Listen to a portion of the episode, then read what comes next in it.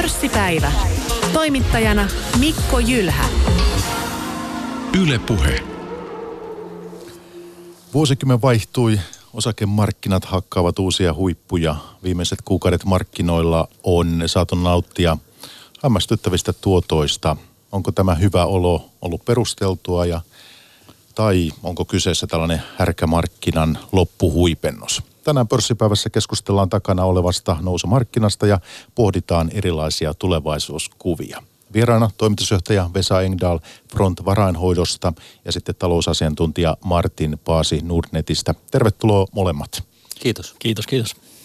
Taustoistanne sen verran, että Vesan uraan mahtuvat työt muun muassa OECDllä Pariisissa. Sitten olet toiminut, työskennellyt Fimissä ja Nordeassa. Kokemusta rahoitusalalta tuommoiset parikymmentä vuotta reilukin jo. Ja, ja tota, Martin, aloitit urasi Handelsbankenista 90-luvun loppupuolella. Sen jälkeen työskennellyt muun muassa Helsingin pörssissä, Selikson rahastoyhtiössä, East Capitalissa Tukholmassa ja vielä Amanda Capitalissa. Tällaiset esittelyt tähän kärkeen, pörssipäivä kärkeen ja lähdetään sitten markkinoille. Meillä on tunti aikaa tässä ja tosi paljon mielenkiintoista on tapahtunut sitten, kun pörssipäivässä viimeksi keskusteltiin joulukuussa. Niin vuoden alun tunnelmat ja tapahtumat. Tänään on 15. tammikuuta. Yhdysvalloissa tuloskausi jo käynnistynyt kauppasodan ratkeamiseen liittyvät toiveet tässä pinnalla, tai ainakin lientymiseen. Maailman ehkä seuratuin osakeindeksi on yhdysvaltalainen S&P 500. Viime vuonna se tuotti tuommoiset 30 prosenttia. Jos nyt otetaan sitten huomioon osingot tai ei, niin mitäs Vesa, sä ajattelet tuollaisesta lukemista? Se oli jopa yllättävän hyvä. Siis kyllä 12 kuukautta sitten, kun lähdettiin 2019 vuotta rakentamaan, niin sen edellisen vuoden kovan laskun jälkeen jonkinnäköistä rekyliä odoteltiin ja varovaista nousua, mutta kyllähän siinä oli myös paljon pelkoja kauppasodan eskaloituminen ja, ja maailmantalouden hidastuminen ja pelättiin jopa vuosi sitten, että Fedi lisää, eli Yhdysvaltojen keskuspankki lisää nostaa ohjauskorkoja ja rahapolitiikka kiristyy ja aika paljon asioita sitten tapahtui, jotka siivitti osakekurssit hyvään nousuun. Pahimmat pelot talouskasvun osalta tai yritysten tuloskasvun osalta ei toteutunut itse asiassa. Talous piti aika hyvin pintansa, yritysten tulokset jatkokasvuaan. Fedi teki 180 asteen käännöksen rahapolitiikassa, lähti elvyttämään, ohjauskorkea laskettiin ja sitten tietysti kauppasodassa vielä vuoden lopussa saatiin liennytystä aikaiseksi, jotenka pörssi vuodesta kerta kaikki sen hyvän muodostui ja tämä viime vuosi oli yksi niin kuin vuosikymmenen parhaista pörssivuosista. Tänä vuonna ei samanlaisia tuottoja voi toki odottaa, mutta, mutta jos hyvä tuuri käy, niin vielä tässä nousuvaraa saattaa pikkasen olla. Toki nyt mennään jo vähän jälkilämmöillä, eli, eli suhdannesyklin vahvin vaihe on ohi ja myös tulossyklin vahvin vaihe on ohi. Ja tietysti viime kädessä loppupeleissä tulos ja tulos, tuloskunto ja tuloskasvu osakemarkkinoita siivittää ja tälle vuodelle ja jatkossa niin kuin ei samanlaista tuloskasvua tai talouskasvua odotettavissa, mitä nyt ollaan nähty viime vuosina.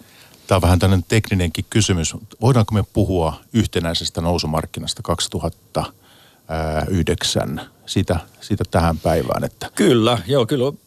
Meillä on ollut niin kuin kymmenen vuoden yhtäjaksoinen pörssinousu ja mitään isompaa niin kuin shokkia tai pitkäkestoista laskua ei matkavaralla ole ollut, eikä myöskään taloustaantumaa. Eli tota, meillä on toisen maailmansodan jälkeen pisin yhtämittainen nousumarkkina ja ja myös talous noususuhdanne tässä käsillä.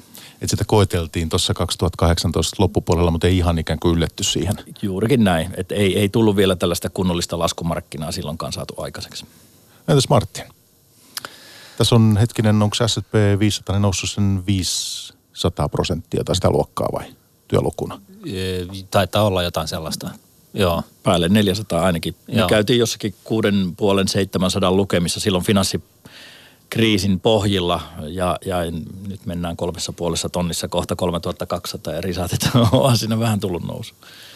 Joo, ei, ky, kyllä se näin on, että tota, kurssit on noussut paljon ja historiallisen pitkään ja, ja, tota, ja, ja nyt sitten viimeisten vuosien aikana, siis mielestäni jo viisi vuotta sitten alettiin puhumaan siitä, että, että niin kuin arvostustasot tässä taloudellisessa ympäristössä on, on niin kuin lähtenyt niin kuin karkaamaan – teille tietämättömille. Ja, ja, tota noin, niin, ja, ja sitten jotkut sitkeät on jaksanut muistuttaa siitä asiasta siitä lähtien ja, ja, tota, ja tässä on niin kuin periaatteessa ollut viimeisen viiden vuoden aikana niin kuin hyvä, hyvä niin kuin näyttö siitä, että miten, miten vaikeita niin kuin markkinoiden liikkeitä on niin kuin arvioida, että, että vaikka niin kuin järkisana yhtä, niin, niin todellisuus voi olla toista ja se voi olla toista tosi pitkään. Ja nyt kai se tuhannen taalan kysymys on, että onko se no, että joko tänä vuonna sitten rysähtää ja, ja, tota, ja, ja siinä niin kuin taustalla nyt sitten niin kuin, että rysähtäisi, niin pitäisi löytyä joku katalysaattori, joku, joka, joku tekijä, joka, joka siis niin kuin saa sen aasinselän katkeamaan ikään kuin. Ja nythän tässä niin kuin alkaa olla kuitenkin aika monta kaiken näköisiä indikaattoreita, jotka huutaa hosiannaa, että, että niin, kuin niin sanottu Buffett-indikaattori, missä verrataan niin kuin maan BKT-lukua yritysten markkina-arvoon, niin sen tekee historiallista ennätystä. Se on korkeammalla tasalla kuin IT-boomin kummimpina vuosina 1999-2000. Ää, yritysten tuloskehitys on, on, on lope, niin kuin se kasvu on loppunut ö, pari vuotta sitten ja kurssit on jatkanut vaan nousuaan. Ja, ja sitten viime syksynä tosiaan niin oli tämä tällainen korkokäppyrä ää, ilmestys kuin, että se kaksivuotinen korko on korkeampi kuin kymmenenvuotinen korko.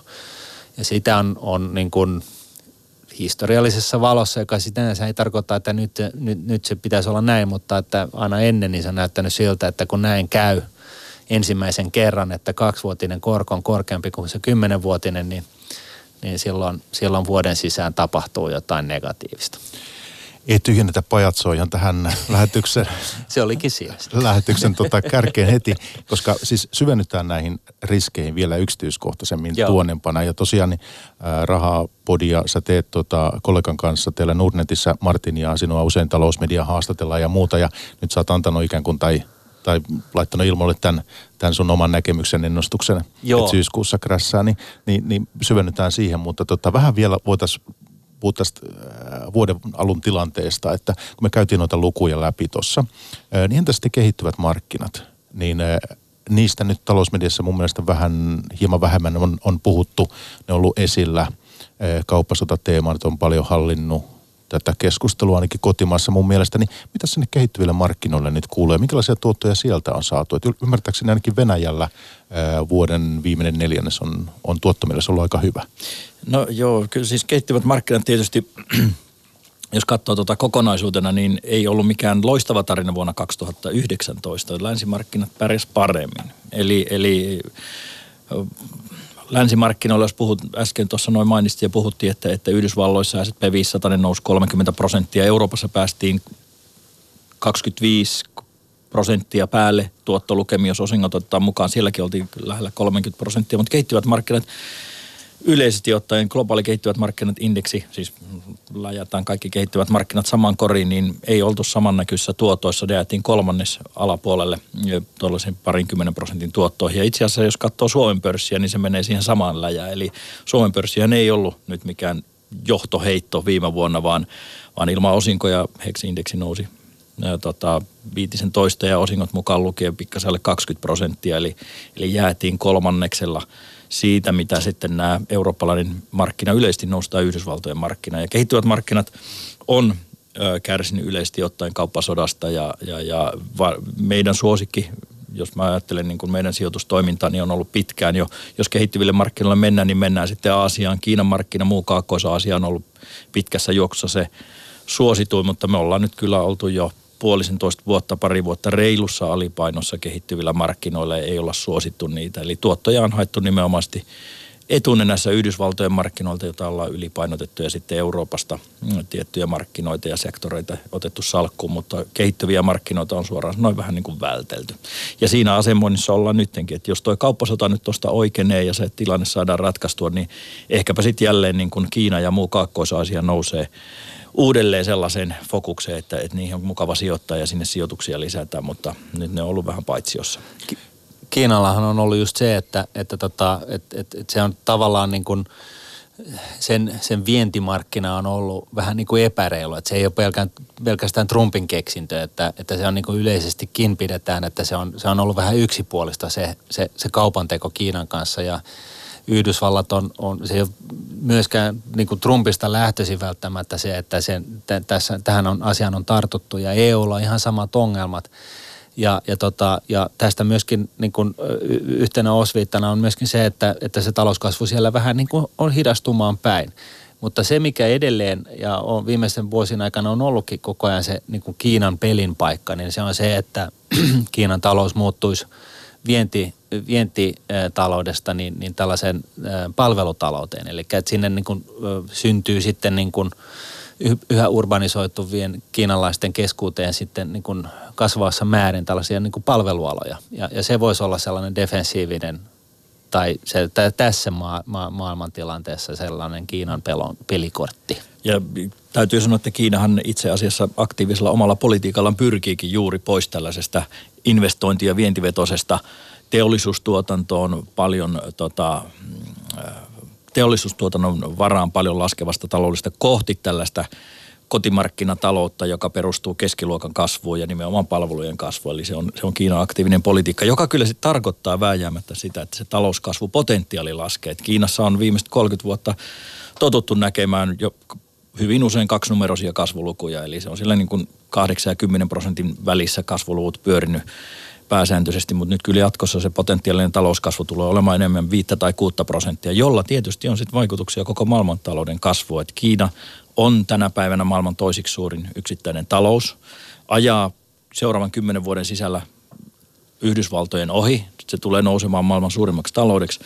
Se ei ole ehkä ihan niin tärkeää, mutta tärkeämpää on vielä se, että Kiinan osuus maailman PKT-kasvusta, eli koko maailman kokonaistuotannon kasvusta on viime vuosina ollut hämmästyttävät 35 prosenttia. Se on tuplasti enemmän, mitä Yhdysvaltojen kontribuutio maailmantalouden kasvuun. Eli jos Kiinan kasvu tyrehtys, niin se johtaisi globaalin talouden taantumaan. No vielä Kiinan suhteen eh, tosiaan puhutaan tästä velkaantumisesta, niin eh, miten te nyt niihin puheisiin, eh, minkälaista uhkaa näette siellä vielä yksityiskohtaisemmin? Että? No, no Kiinahan ei ole niin kuin siis velkaa muille maille – Eli siis valtion talous on, on, on hyvällä mallilla, mutta maan sisäisesti niin, niin on, on velkaisia yrityksiä ja tyypillisesti niin, niin siellä on kahdenlaisia yrityksiä. Siellä on sellaisia markkinaehtoisia yrityksiä ja sitten sellaisia valtionomisteisia yrityksiä. Ja näissä on nähty niin kuin kasvavassa määrin vähän leväperäistä lainanantoa ja, ja, tota, ja, ja siinä niin kuin tavallaan kytee sellainen niin kuin kipinän paikka – mutta mut siis se on niinku hyvä huomata, että se ei ole niinku Yhdysvallat, jotka on velkaa koko maailmalle, vaan, vaan se on, se on niinku, se Kiina on valtiona niinku hyvässä kuosissa, mutta sitten niinku taas markkinasisäisesti, niin siellä on, siellä on ylilyöntejä ihan selkeästi mm. päässyt kehittymään. Täsmälleen näin, eli, eli Kiinassa valtioomisteiset yritykset, voi sanoa, ne on ylivelkaantuneita ja, ja ne on, niitä on valtioomisteiset pankit aulisti luotottanut, eli siellä on niin kuin tällainen pommi voi olla edessä. Ja sitten tietysti paikallishallinto on, on erittäin velkainen. Eli Kiinan keskushallinto ja valtio sinällään, sillä on vähän velkaa, mutta paikallishallinnolla on paljon velkaa. Mutta se on kaiken kaikkiaan sisäistä velkaa enemmänkin. Ja sitten jos miettii näitä ää, niin kuin globaalissa mittakaavassa, niin Yhdysvallat on niin kuin Martin totesi, kaikille, kaikille velkaa ja paljon ja koko järjestelmässä globaalisti on liikaa velkaa tänä päivänä, jos niin kuin tarkkoja ollaan. Et eh, siinä mielessä tämä erittäin matalien korkojen ympäristö ja nollakorkoympäristö on, on niin kuin välttämätönkin, että tämä velkataakka pystytään kantamaan. Olisi sitten valtioiden velkaa tai monissa paikoin yksityisen sektorin velkaa. Vaikkapa Yhdysvalloissa, niin pikkuhiljaa aletaan olla huolissaan siitä, että että ähm, tota, luottokorttivelkaa ja, ja autolainoja on paljon ää, äh, tota, kansalaisilla ja niissä on maksuhäiriö, maksuhäiriöiden määrät jopa tässä alhaisten korkojen ympäristössä aika jyrkästi lähtenyt kasvamaan ja tällainen pieni kytevä velkapommi saattaa olla Yhdysvalloissakin nyt niin kuin kehkeytymässä. Siellä täällä itse asiassa. Mm. Oliko se THLltä, kun just tuli tässä pari viikkoa sitten tilastoa myöskin siitä, että suomalaiset on – suomalaisten niin kuin maksuhäiriöt lähestyy jotain 400 jopa tuhatta. 400 000 nimenomaan. Ja, ja, ja kun miettii suomalaisten kotitalouksien velkaa, että näitä tällaisia velkapesäkkeitä on pitkin maailmaa ja ehkä nyt, nyt vaikka Suomen talous on pieni, niin meiltäkin siitä löytyy esimerkki ihan kotitalouksien velkaantuneisuus, joka on paljon korkeammalla tasolla nyt kuin esimerkiksi silloin 1990-luvun alussa, jolloin itse asiassa velkapommi tai velkakupla puhkesi ja, ja, ja kotitaloudet Suomessa ajautui. Toki siellä oli monta muutakin syytä, jotka sitten talouden vei syvään taantumaan ja lamaan, mutta yksi oli kotitalouksien korkea velka. Nyt velka-asteet on paljon korkeammalla, mitä silloin ja tämä on niinku ehkä huomionarvoinen asia sen takia, että silloin viime kerralla, kun me oltiin ylivelkaantuneita, niin Euribor-korko oli jotain 8 prosenttia muistaakseni. Se oli pahimmillaan jotain 17,5 80-luvun lopulla, siis kolme kuukautinen Euribor-korko. Nyt puhutaan siitä, että, että korko on käytännössä nolla – ja luottovelka totta kai, siis luottokorttivelka nyt niissä on niin kuin prosentteja, mutta, mutta siitäkin huolimatta, että nyt jos ei tässä markkinatilanteessa, jos tässä markkinatilanteessa syntyy maksuhäiriöitä, niin, niin tota, hirvittää se ajatus, että jos, jos korkotaso vähän nyt kähtäisi tuonne Euroopan keskuspankin tavoitetasolle juuri alle kahden prosentin, niin, niin, tota noin, niin, niin, niin mitä sitten kävisi? Eli ymmärränkö nyt tämän oikein, jos ajattelen, että teidän mielestä siis tässä nykyisessä markkinatilanteessa tämä velkaantumiseen liittyvät riskit, nämä ovat nyt kenties niin kuin ne suurempia, mitä tässä on pinnalla vai, vai vakavimpia? Näistä, no, siis, näistäkö nyt No mä luulen, että se on vähän sellainen asia, että tästä jossain vaiheessa tullaan puhumaan, kun tämä jonkunnäköinen kupla puhkeaa. Ää, siis tämä on niin kuin ihan täysin henkilökohtainen mielipide. Ihan sen takia, että, että vaikka tässä niin kuin – yhteiskunnassa ja pank, niin kun on toitotettu sitä, että hei, että kun otat lainaa, niin yritä kuvitella sellainen normitilanne, milloin korkotaso on jossain kuudessa prosentissa, että pysyykö sinun arkitalous pystyssä sellaisessa ympäristössä.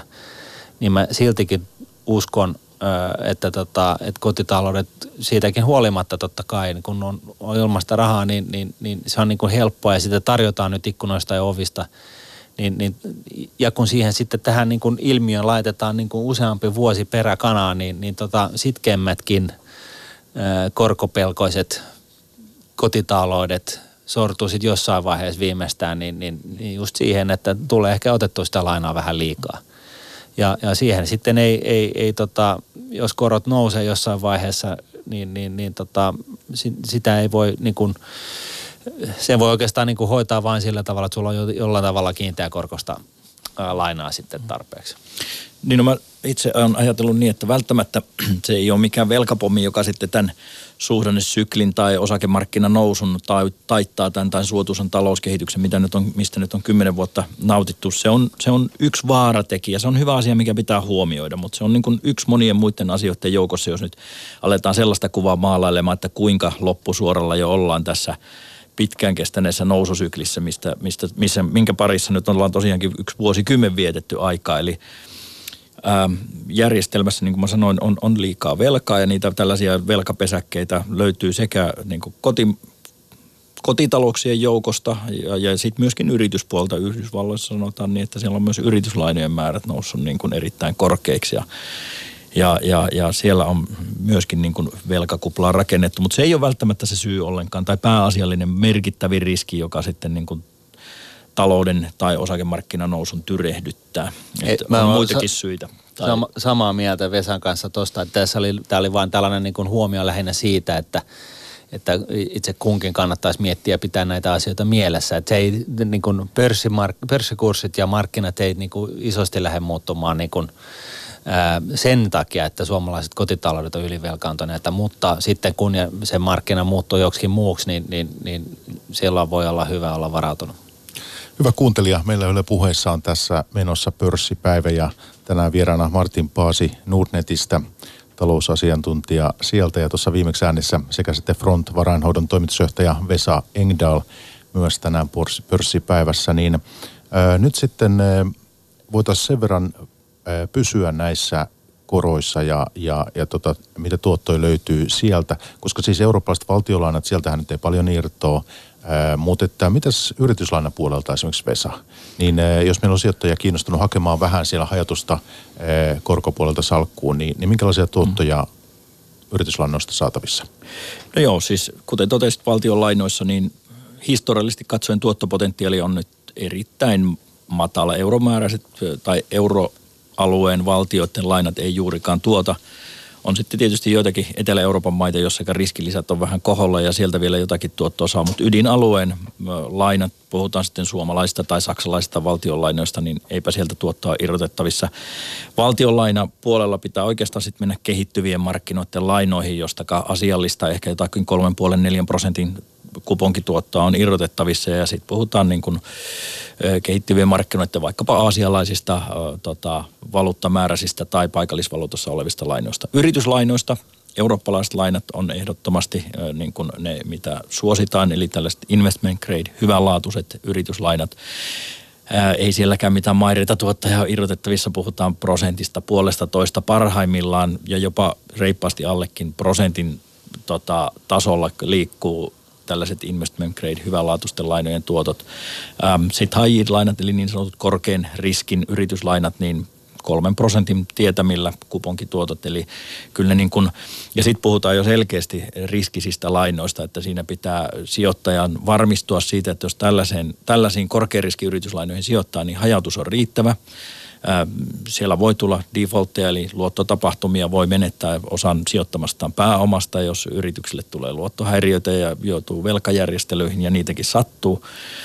Eli, eli äh, tällaisessa tapauksessa, jos näihin tällaisen korkeampaa tuottoa lähtee äh, hakemaan, selkeästi inflaatio ylittävää tuottoa lähtee hakemaan korkopuolelta, niin näihin hajiin lainoihin pitää mennä sitten siinä tapauksessa, mutta se on ehkä yksityissijoittajan helpointa tehdä jonkun, joku ETF-tuotteen tai aktiivisen rahaston kautta, jolloin saa riittävän hajautuksen. Että siitä pitää pitää huolta, kun tälle, se, tähän se korkosegmenttiin lähtee sijoittamaan.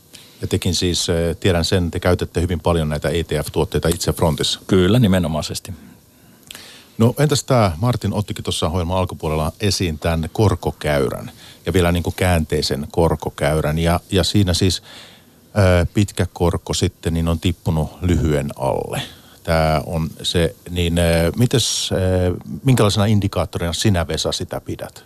Seuraatko sitä, katsotko? Il, ilman muuta. Siis sehän on yksi vahvimmista indikaattoreista siitä, että jos lähtee niin kuin lähestyvää taantumaa pelkäämään tai arvioimaan, että saa, taantuma saattaa olla edessä, niin se, että korkokäyrä kääntyy laskevaksi, eli lyhyet korot on ö, tota, korkeammalla tasolla kuin pitkät korot – ja nimenomaan useasti seurataan tätä 10 vuoden ja kahden vuoden korkoeroa tai 10 vuoden ja 12 kuukauden korkoeroa. Ja se käväs viime syksynä nyt negatiivisella puolella, eli lyhyet korot oli korkeammalla mitä ää, tota, pitkät korot. No nyt se on jälleen esimerkiksi Yhdysvaltojen osalta korkokäyrä on kääntynyt uudelleen nousevaksi, eli joku voisi sanoa, että taantumahälytys on peruttu, että ei ole enää nyt huolta, mutta, mutta se ei välttämättä sitä tarkoita, että jos ajattelee, että pitääkö vielä olla huolissaan, niin usein kun korkokäyrä kääntyy laskevaksi tai korkoero menee negatiiviseksi, niin siinä on tietty aika viive, jolloin sitten taantuma toteutuu taloudessa. Se on hyvin usein ollut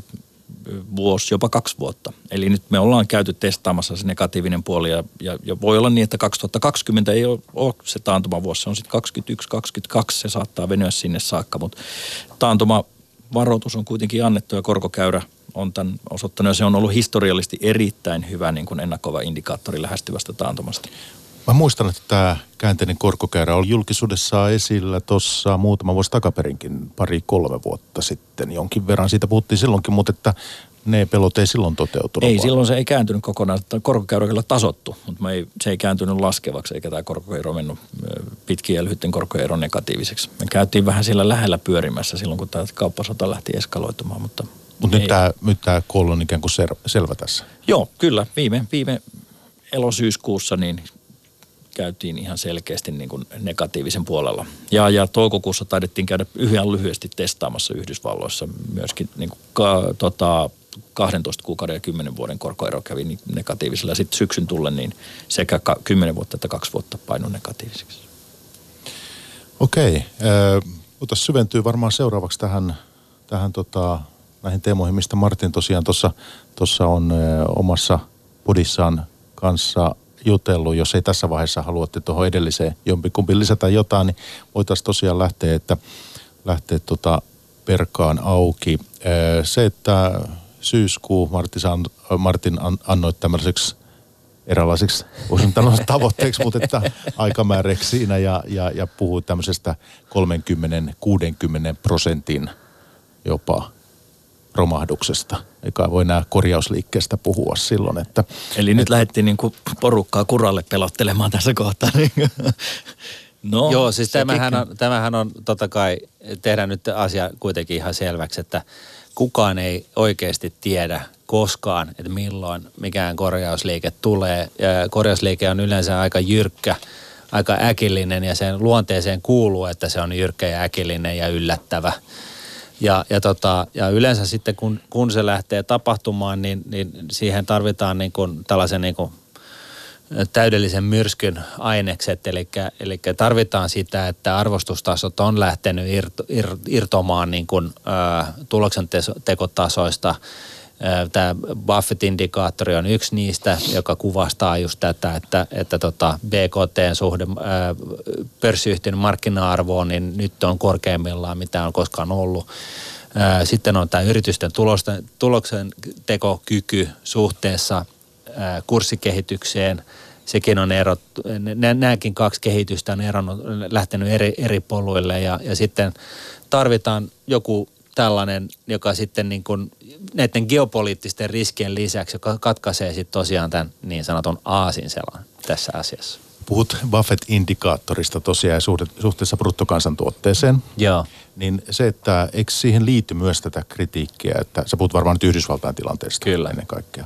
Että, että kun ne ovat globaaleja yrityksiä, niin niiden suhde siihen ää, Yhdysvaltain bruttokansantuotteeseen ei kuitenkaan ole sit, ikään kuin sitä ei voida yksi yhteen tarkastella, että no se tässä on, on kuitenkin tämä se on, kanssa. Se on totta, mutta sitten toisaalta se Buffett-indikaattorihan on aina ollut samanlainen. Ja, ja nyt jos vertailee sitä sitten historiallisessa perspektiivissä, niin, niin tota, jos se nyt on korkeammalla tasolla kuin koskaan aikaisemmin, niin kai se nyt jotain kertoo. Että sä et näe, että globalisaatio ikään kuin on muuttanut sen? No en ja en varsinkaan nyt, kun, kun kauppasodat ja muut on, on niin kuin riskit on päällä. Että vaikka ne on niin kuin lievenemään päin, niin, niin täytyy siis nyt muistaa, että – että tota, sellaisessa geopoliittisessa ympäristössä, missä me nyt eletään, niin, niin jos, jos yksikään näistä muutamasta eri aiheesta olisi niin kuin ollut totta kymmenen vuotta sitten, niin pörssit olisi romahtanut siihen, siihen paikkaan. Et, et niin kuin maailmassa on niin kuin valtava määrä todella vakavia geopoliittisia riskejä, eli siis poliittisia riskejä siitä, että, että syntyy jonkunnäköistä kärhämää joko, joko niin kuin, kauppa ta, kauppasotatasolla tai sitten ihan oikeata sotaa.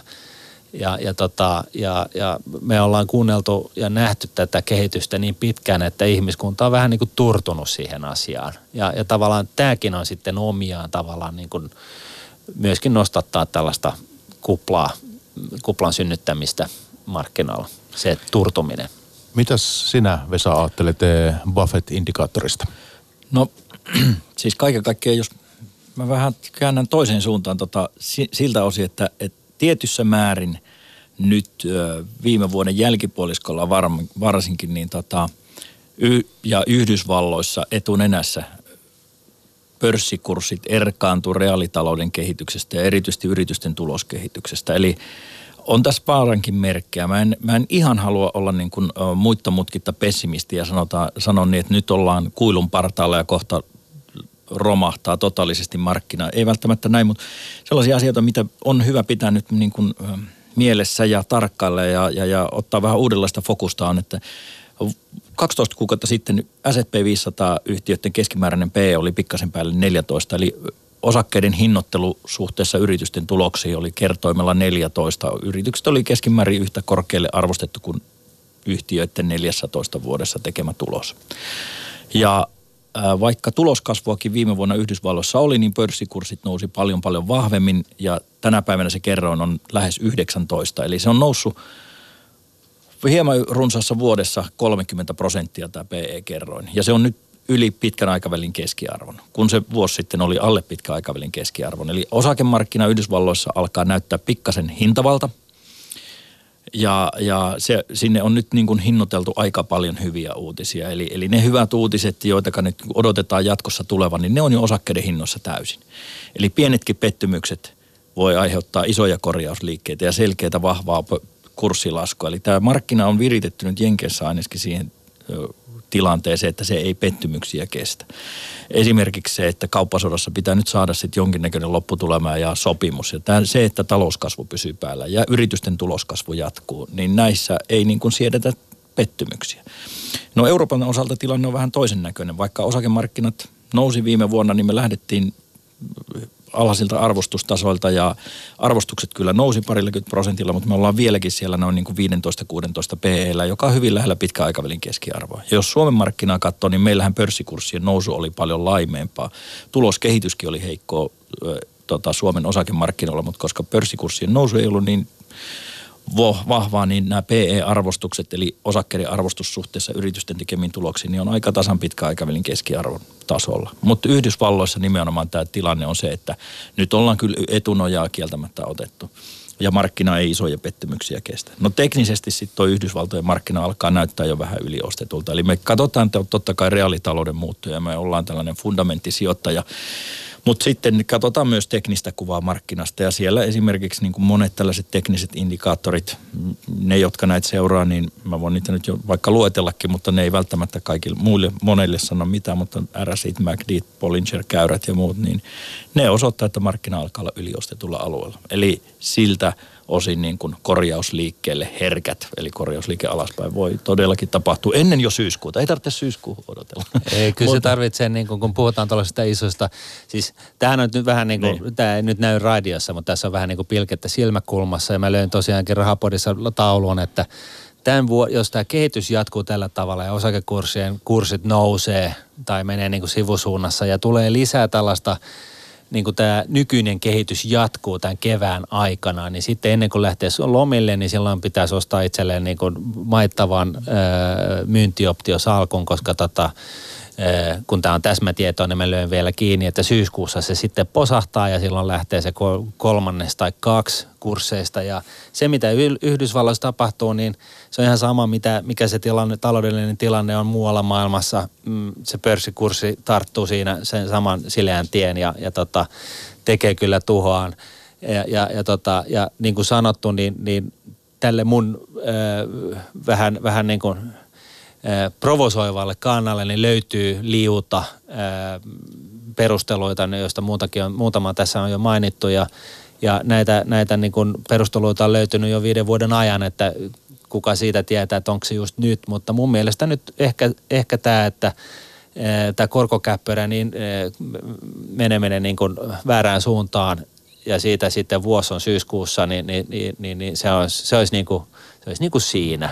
Ja, ja kyse on siis siitä, että, että kurssit, kurssista lähtee niin kuin tavallaan tämä tämä tota noin, niin ilma pihalle. Ja sitten kun se lähtee, niin se lähtee, lähtee sitten niin kuin oikein kunnolla. Ihmiskunta ei opi. Tuossa kohtaa niin mä oon miettinyt myös tota samaa asiaa, että, että, että totta kai kun me eletään tällaisen suhdannesyklin niin kuin loppumetrejä, että maratonjuoksua ollaan juostu ja nyt jos ei olla ihan kalkkiviivolla, niin ollaan ainakin sillä stadionin kierroksella, että viimeistä kierrosta vedetään. Ja, ja, ja mä oon itse miettinyt, että talouskasvu toki se jarruttaa, mutta meillä ei välttämättä vielä ole taantuma ihan edessä. Eli, eli jos suudanne sykli ei paljonkaan tarvita siihen, ei välttämättä kovaa talouskasvua, mutta pientä talouskasvua ja pientä tuloskasvua, niin se riittää siihen, että sijoittajat pitää vielä rahat osakkeissa. Ja siihen taas löytyy monta syytä. Rahapolitiikka on erittäin elvyttävää, korkotaso hyvin matala, eli koroista kun ei oikein saa tuottoa, niin mihin sitten rahansa laittaa. Matala korkotaso, ja kun se tulee sellaisena jatkumaan vielä ainakin 20 vuoden, 21 vuoden, niin se on omiaan pitämään rahaa osakkeissa tota, kauppasodassa on tapahtumassa liennytystä. Jos siellä jotakin järkevää saadaan aikaiseksi Yhdysvaltojen ja Kiinan välillä, se, se voi maailman taloutta piristää kansainvälistä kauppaa, jonka kasvu on todellakin painunut nyt miinukselle. Arvostusmuuttujat, no niin kuin tuossa tuli todettu, ne on vielä siedettävällä tasolla. Toki ne on noussut Yhdysvalloissa mm, vähän niin kuin venynyt jopa mm, aletaan olla sillä punaisella alueella vähän niin kuin kuumana käymään se markkina, mutta mutta ne on vielä siedettävällä tasolla yri, yleisesti ottaen. Eli, eli on tässä myöskin niin kuin sellaisia tekijöitä, että jos nämä palikat nyt pysyy vielä hyvässä järjestyksessä, niin tämä markkina voi pitää, mutta riskit toki on kasvamassa siihen suuntaan, että laskumarkkina aikanaan tulee tai isojakin korjausliikkeitä voidaan nähdä. Ja Eli vähän riskiä. Jos nyt niin kuin täydellä riskillä ja kaasupohjassa ajan, niin voi sanoa, että varovaisuutta voi olla hyvä lisätä, ettei sitten yöunet mene, jos nähdään isompi lasku jossakin kohtaa. Toisaalta tässä on, jos, jos vielä sallitaan, niin, niin on hyvä laittaa, niin kuin lyödä myöskin kiinni, että pitkäjänteisen se säästäjän ei kannata tästäkään asiasta hermostua. Tää, tällaiset pörssiromahdukset tulee aina silloin tälle ja, ja tota noin, niin milloin tulee, niin sitä ei oikeasti kukaan tiedä. Ja sitten yleensä se palautuminen, niin siinä on vuosi tai puolitoista, niin ollaan romahdusta edeltävillä tasolla, että jäi hattuun. Joo, ja tossa, tota mä alleviivaisin. Tuo oli hyvä kommentti Martin, koska mä itse tänne olin jopa kirjoittanut, että muistapas ottaa tällainen asia esille. Että, et, tota, sijoitustrategia pitää olla jokaisella sijoittajalla kirkkaana mielessä. Nimenomaisesti se oma riskinsietokyky pitää olla määritelty niin, että se kestää myös laskumarkkinaa, koska tämän pelin henkeen kuuluu, että välillä tulee pörssilaskuja. Se vaan on niin, että niin kun se maailma ei tule ikinä muuttumaan sellaiseksi, ettei välillä kurssit laskisi ja välillä ne laskee vähän reippaaminkin. Mutta aina niistä ollaan toivottu. Vuotta paria myöhemmin niin ollaan siellä lähtötasolla tai sitä korkeammalla tasolla. Eli, eli pitää olla sellainen riskitaso itsellä ja riskinsietokyky, että yöunet ei saa mennä, jos kurssit muutaman kymmenen prosenttia notkahtaa. Ja se oma sijoitustrategia kirkkana mielestä, mihin sijoittaa, miten sijoittaa ja sitä toteuttaa kurinalaisesti, niin sit pitäisi mennä kuule ihan hyvin, vaikka vähän laskua tuleekin. Tota, just tähän liittyen, niin netissä kun selailin ennen ohjelmaa, niin tota, osui tällainen lainaus Peter Lynchiltä – vapaa suomennos. Useammat ihmiset ovat hävinneet rahaa odottaessaan korjausliikettä ja varautuessaan siihen kuin itse korjausliikkeessä. Se on totta. Se on täysin totta ja, ja siis sen takia mä just halusinkin painottaa just sitä, että kukaan meistä talousviisastelijoista ei oikeasti tiedä milloin mitäkin tapahtuu. Että tässä on niin kuin vaan pystytään toteamaan, että tietynlaista – ilmiötä on ja kuplaa ja irtoamista niin kuin reaalitaloudesta on tapahtumassa ja sitten koska se tapahtuu, niin sitä ei tiedä. Ja tässä on niin kuin tosi hyvä tuoda just tämä, multa just, oliko se toisessa päivänä kysy joku, että, että no mites nyt, että kun sä sanoit siellä rahapodissa, että nyt maailmanloppu tulee tämän, tämän vuoden syyskuussa, niin niin että pitäisikö siihen jollain tavalla reagoida, niin mä sanoin, että ei, koska niin kuin, tosiaan kukaan ei tiedä milloin tulee ja jos tässä on viisi vuotta nousua vielä – tulossa ja, ja kurssit nousee sen, sen 300 prosenttia siinä aikana, niin sitten jos kurssit sitten viiden vuoden kuluttua puolittuu, niin sä oot edelleenkin jäljessä, jos sä nyt laitot, raha, niin kun, äh, laitot kaikki sijoitukset rahaksi. Et, et, et siinä mielessä niin, niin tällainen pitkä osakesäästäminen ja sijoittaminen on pitkäjänteistä puuhaa ja se pitää mieltää just nimenomaan sellaisenaan ja siihen ei, mitä vähemmän siihen – hötkyilee sen ympärillä, niin, niin sen parempin loppupeleissä käy. Se tiedetään yleensä, kun verrataan niin kuin sijoittajien salkkujen tuottoja suhteessa ihan perusmarkkinaindeksien tuottoihin, niin, niin tyypillisesti se näyttää sieltä, että jos vaan olisi pitänyt jäätä hatossa, niin, niin, niin loppupeleissä olisi ihan hyvät oltavat. No, sinä kun Martin olet tällainen indeksien mies, olet niistä, niistä paljon puhunut, niin, niin se, että tämä japanilainen tämä Nikkei 225. Joo. Tämähän on tämmöinen yksi kuuluisa esimerkki, siis piikkasi joulukuussa 89. Joo. Ja mulla on pistelukukin tässä, on siis päätösluku, ei päivän sisäinen. Joo. 38915, 38 915,87. Niin nyt sitten tota, Äh, ollaanko jo samoissa luvuissa kutakuinkin? Että tässä on nyt, mitä tässä on kolme vuosikymmentä, niin, niin joko ollaan päästy sille tasolle? Taitaa, taidetaan päästä sinne niin kuin ainakin hehtaarilukemille. Ja tässä niin kuin mun mielestä on, on, on hyvin, hyvin mielenkiintoinen ja tärkeä pointti, mitä, mitä niin kuin meidän kaikkien pitäisi viisa, talousviisasta varsinkin miettiä, on se, että onko, ollaanko niin kuin varsinkin Euroopassa menossa tähän, tähän niin kuin Japanin tielle, eli siis 30 vuoden ää, talouskasvuttamaan tilaan ikään kuin, siis taustasy, taustat on ihan eri, eli meillä ei ole lähimainkaan niin kuin sitä ongelmaa kuin Japanissa aikoinaan, että, että tota, yritykset oli ylivelkaantuneita ja, ja pankit, jotka oli lainattanut periaatteessa roskapankkeja, mutta yhtä lailla niin, niin, niin meillä on niin kuin todella nihkeä talouskasvu täällä, varsinkin Euroopassa, mutta myö, ja, ja, ja, tota, ja sekin on saatu aikaiseksi tällaisella keskuspankkivetoisella nollakorkosysteemillä ja määrällisellä elvytyksellä.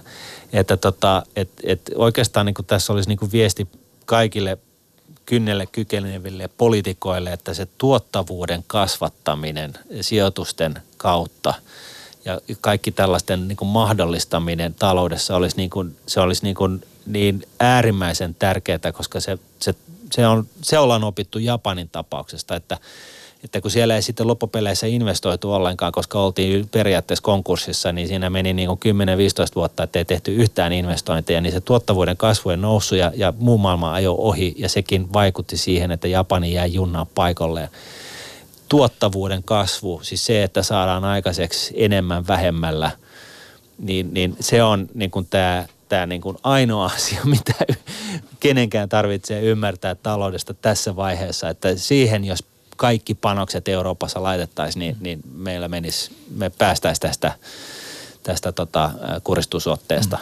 Ja Japanissa voi sanoa niin, että, että, että Japani oli hyvä esimerkki siitä, että maa oli kyvytön toteuttamaan rakenteellisia uudistuksia pitkään aikaa. Ja se tietysti hyödytti tuottavuuskasvun. Eli jos miettii, mitkä Euroopankin ongelmat on, niin no, uusi keskuspankin pääjohtaja Christine Lagarde tuossa joulukuussa mainitsi ja siihen täysin hänen sanomisiinsa yhdyn. Eli mainitsi siitä niin, että rahapolitiikka ei yksin riitä Euroopan haasteiden ja euroalueen haasteiden ratkaisemiseen. Siihen tarkoitetaan myös aktiivista finanssipolitiikkaa, eli ne maat, joilla on varaa elvyttää, esimerkiksi Saksa, niin voisi käyttää vähän finanssipoliittista elvytystä.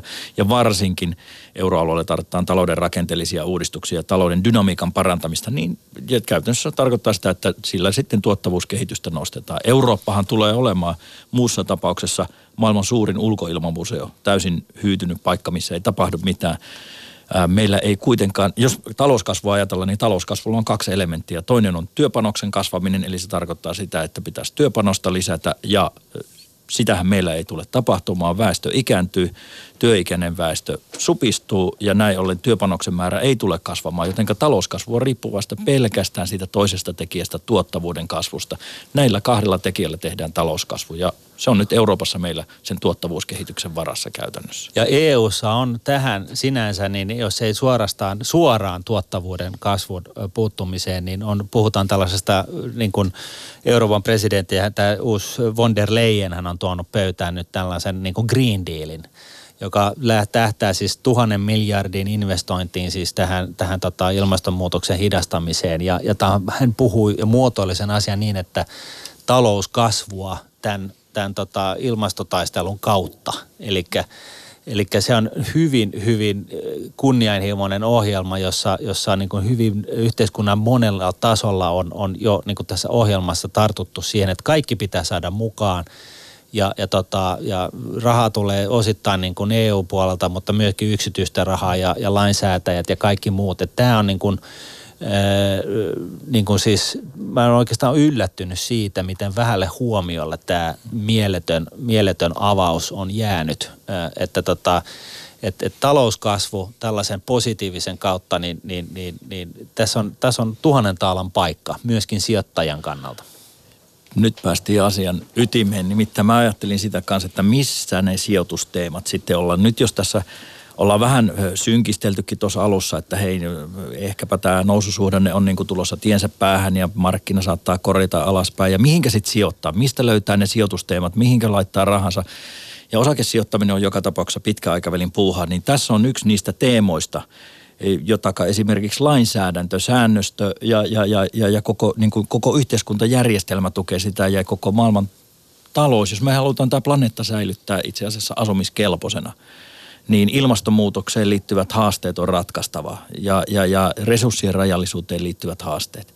Ja ne yritykset, jotka pystyy ottamaan hyödyn siitä, että, että lähdetään ilmastonmuutoksen haasteita ja ongelmia, tuomia ongelmia ratkaisemaan – yritykset, jotka toimii esimerkiksi energiatehokkuuden alalla, uusiutuvien energialähteiden alalla tai kierrätyksen tai puhtaan veden, jotka liittyy taas sitten resurssien rajallisuuteen, niin, niin tällaisissa toiminnoissa niin erinomaisia sijoituskohteita, varmasti niitä pitkäaikavälin niin kuin hyviä sijoituskohteita, koska tämä on teema, ilmastonmuutos, rajalliset resurssit, jotka tulee olemaan niin kuin pinnalla ei seuraavaa vuotta, vaan seuraavat 20-30 vuotta. Ja tämä on yksi vaan näistä globaaleista megatrendeistä. Näitähän on muitakin. Et jos mä nyt saan varastaa 30 sekuntia, niin niin tällainen viisi, viisi niin kuin yleistä... Anna palaa. Joo, viisi niin kuin yleistä laajaa megatrendiä, jotka nyt on niin kuin identifioitu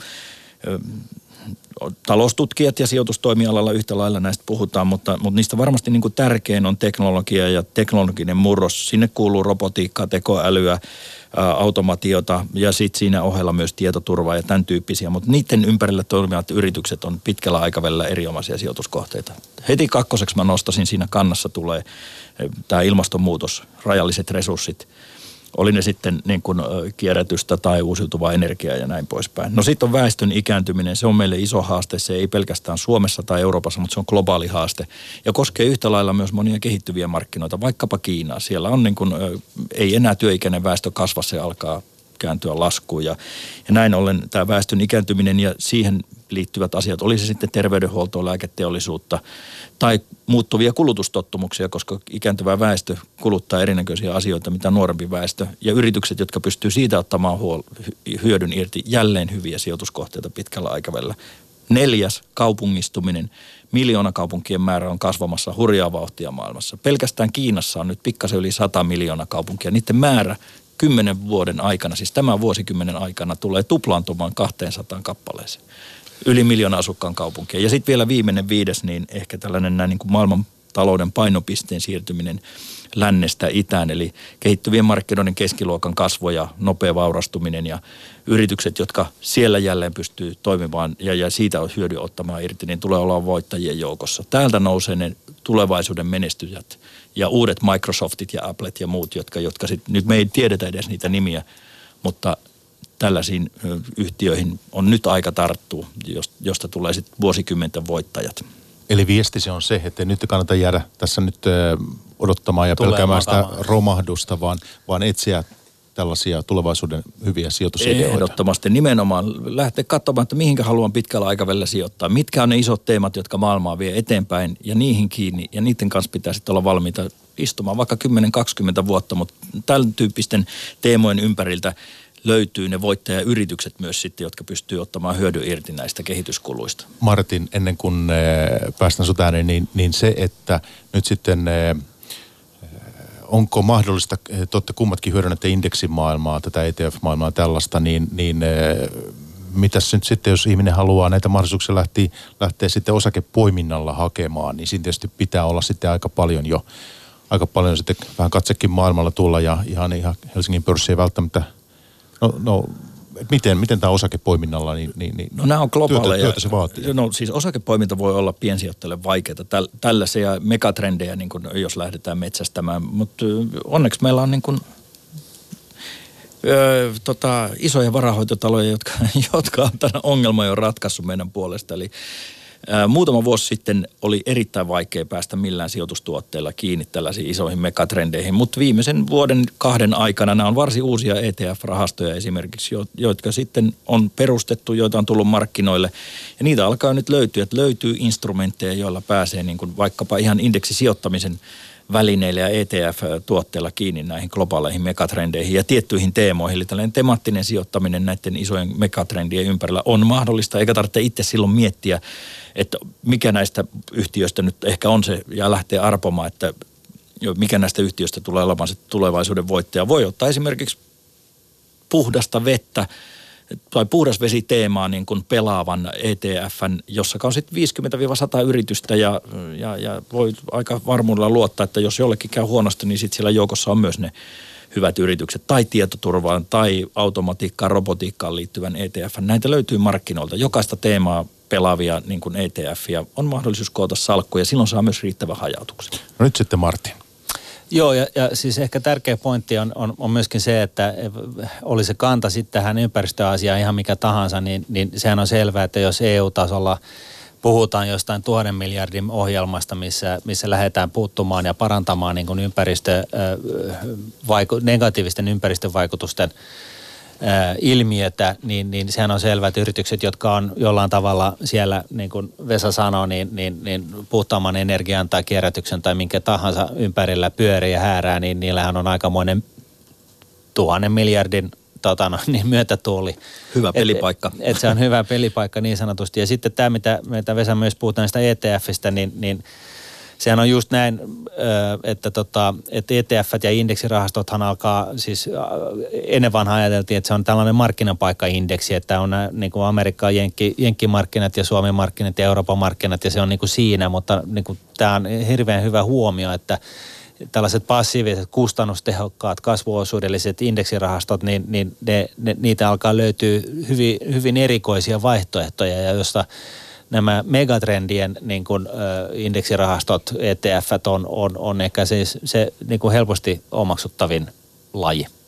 No nyt sitten Martin, palataan kuitenkin tuohon sinun sinun tota, ennustukseesi, vaikka se onkin pilkesilmäkulmassa tehty tässä eikä ja näin, mutta että, ää, sitten kuitenkin kun näet tällaisen korjausliikkeen mahdollisuuden, ole, olevan niin kuin merkittävän korjausliikkeen mahdollisuuden Joo. olevan olemassa, niin mitä sitä tarkoittaa nyt sitten reaalitalouden kannalta? Että, että tarkoittaako sitä myös sitten, oletko ajatellut sitä YT-neuvotteluja, miten kiinteistöjen arvot, asuntokauppa – No siis, siis markkinoita, sekä tätä, tätä niin kuin osakemarkkinaa ja osakemarkkinoita että niin kuin reaalitaloutta ohjaa luottamus tulevaisuuteen. Siis ne, se on niin kuin yksi yhden suhde yhteen ja se reaktio tulee nopeammin osakemarkkinoilla, koska osakemarkkinoiden arvostustaso perustuu siihen, että mitä me just tällä hetkellä uskotaan huomisesta.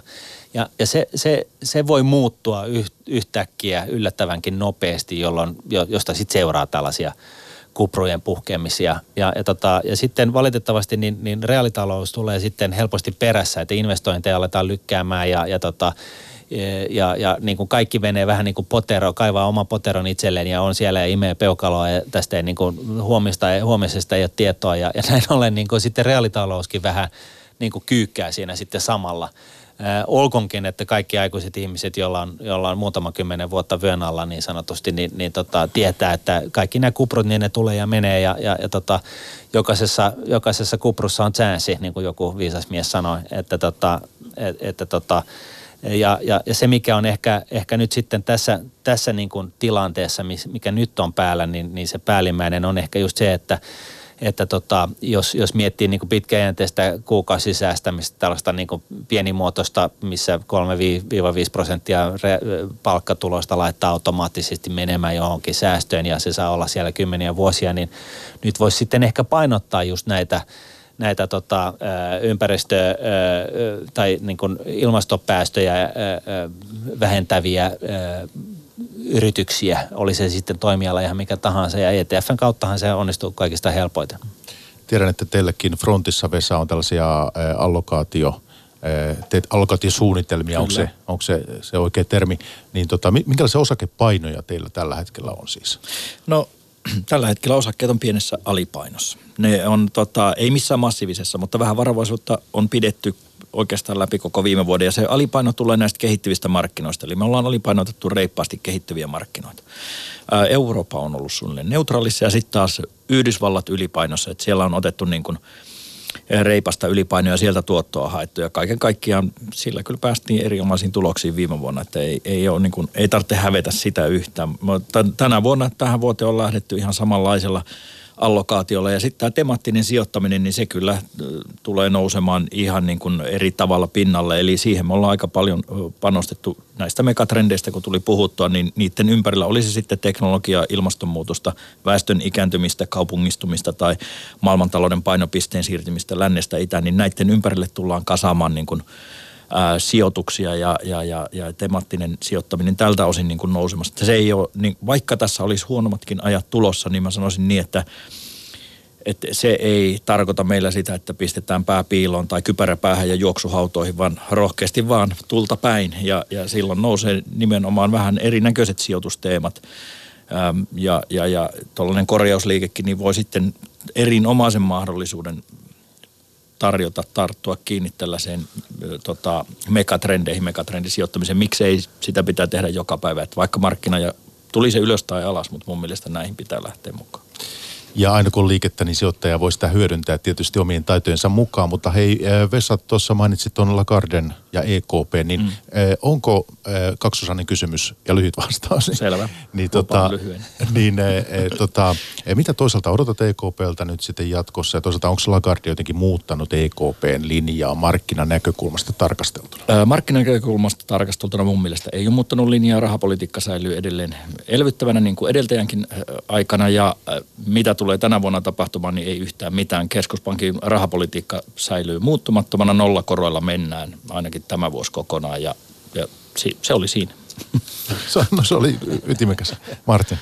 Joo, ja, ja siis e, mulla oli sellainen kommentti vielä vaan siihen, että, että jos ja kun tällainen e, mahdollinen niin kun pörssiromahduspeikko nyt niin kun, e, alkaa ilmestyä taivaalle, niin suurimman osan säästäjistä ja sijoittajista kannattaisi niin kuin ehkä mieltää se sillä tavalla, että, että se tarkoittaa sitä, että se, se, se niin kuin jatkuva tekeminen jatkuu ihan samalla tavalla kuin ennen ja, ja ehkä enemmänkin niin, että sitten kun ollaan tultu 30 prosenttia tai 60 prosenttia alas, niin siinä vaiheessa niin, niin sitten kaivaa jostain vielä jotain rahoja ja, ja survoo sitten niin kuin sen siihen markkinaan, koska se on niin kuin yleensä silloin se, se, se nollahetki, se ground zero, niin se on niin kuin siinä, se on niin kuin yleensä sellainen helpo, siis suhteellisesti helposti tunnistettava kohta osakekurssien kehityksessä – et, et, et mieluummin niin päin. Et ei, ei sillä tavalla, että alkaa vähentää sitä riskiä, jos on kuitenkin tarkoitus sijoittaa ja säästää niin kymmeniksi vuosiksi vielä tästä hetkestä eteenpäin, niin sinne, sinne jatkaa vaan sitä tekemistä, mutta tosiaan niin, niin sitten jos ja kun tällainen pamahdus tulee, niin, niin tota, kaivaa sitten vielä jostain vähän ylimääräistä, niin sitä saa sitten hyvän, hyvän turboboostin sitten siihen omaan niin, nime, niin, nimenomaan noin päin asiat, ettei, ettei mene niin päin, että panikissa pohjilla myydään. No siis toiseksi pahin vaihtoehto on se, että myy nyt ja sitten kurssit nousee viisi vuotta ja sitten vasta romahtaa. Ja, ja, ja tota, se pahin on, on ehkä just tämä, että, että niin, niin kuin useimmille tilastojen valossa itse asiassa käy. Siis ammattilaiset ja yksityissijoittajat, niin jossain vaiheessa niiltä katkee sitten se usko siihen tulevaisuuteen sinne romahduksen keskivaiheella. Kun tämä ennustus nyt pääpiirteissä on tästä kuultu, niin mitä nyt sitten arvoosakkeet, defensiiviset kasvuyhtiöt, mitkä ottaa niitä hittiä? No siis äh, arvo tai siis sanotaan tällaiset niin sanotut small cap value-osakkeet ottaa aika paljon. Siis pienet ja, ja kaikki tällaiset niin kehittyvät markkinat, niin nehän kaikki niin kuin vähemmän, e, enemmän riskiset sijoituskohteet, siis sellaiset sijoituskohteet, joiden arvo vaihtelee enemmän lyhyellä aikavälillä, niin ne ottaa enemmän lommoja niin kuin tällaisessa, tällaisessa romahduksessa, kun taas sitten taas tällainen – niin kuin laatufirmat ää, on, on ne, jotka pärjää suhteellisesti paremmin. Eli se on sellainen flight to quality, että se on niin kuin, jengi haluaa pois riskistä siinä vaiheessa. Ja osittain tästä, tästä johtuu siitä, että, että eläkeyhtiöt, ää, niillä on sellaiset sijoitussäännöt, että niitä on pakko niin kuin vähentää tilastollista riskiä, niin nehän kaataa sitten lisää bensaa liekkeihin siinä vaiheessa, kun kurssit on tullut sen 10-15 pinnan alas, niin niitä on vaan pakko myydä. Niin, että jos jotenkin nyt sitten haluaa varmistella, niin ehkä sitten äh, sellaiset niin kuin vahvan taseen hyvän osingonmaksukyvyn omavat yhtiöt, niin ne on vähän turvallisempia, mitä tällaiset erittäin sykliset, äh, puhutaan sitten vientitoimialoista tai vaikkapa teknologiayhtiöistä, jotka toki on, on, on niin kuin korkeamman riskiyhtiöitä ja korkeimmilla arvostusmultipeleillä arvostettuja, niin ne ottaa sitten hittiä. Ja vakaa liikevaihto, puhutaan yleishyödyllisistä palveluista, infrasta, terveydenhuollosta, lääketeollisuudesta, niin ne on aina sellaisia pieniä turvasatamia, jos nyt miettii, että pitäisi osakkeessa olla, mutta riskiä vähän vähentää sillä osakesalkun sisällä. Nyt on aika kiittää. Hei, kiitos tästä runsaasta vilkkaasta keskustelusta pörssipäivässä. Tuossa viimeksi äänessä toimitusjohtaja Vesa Engdahl Front varainhoidosta ja sitten myös pörssipäivän vieraana tänään talousasiantuntija Martin Paasi Nordnetiltä. Kiitos molemmille. Kiitos. Kiitos, kiitos. Pörssipäivä. Toimittajana Mikko Jylhä. Yle Puhe.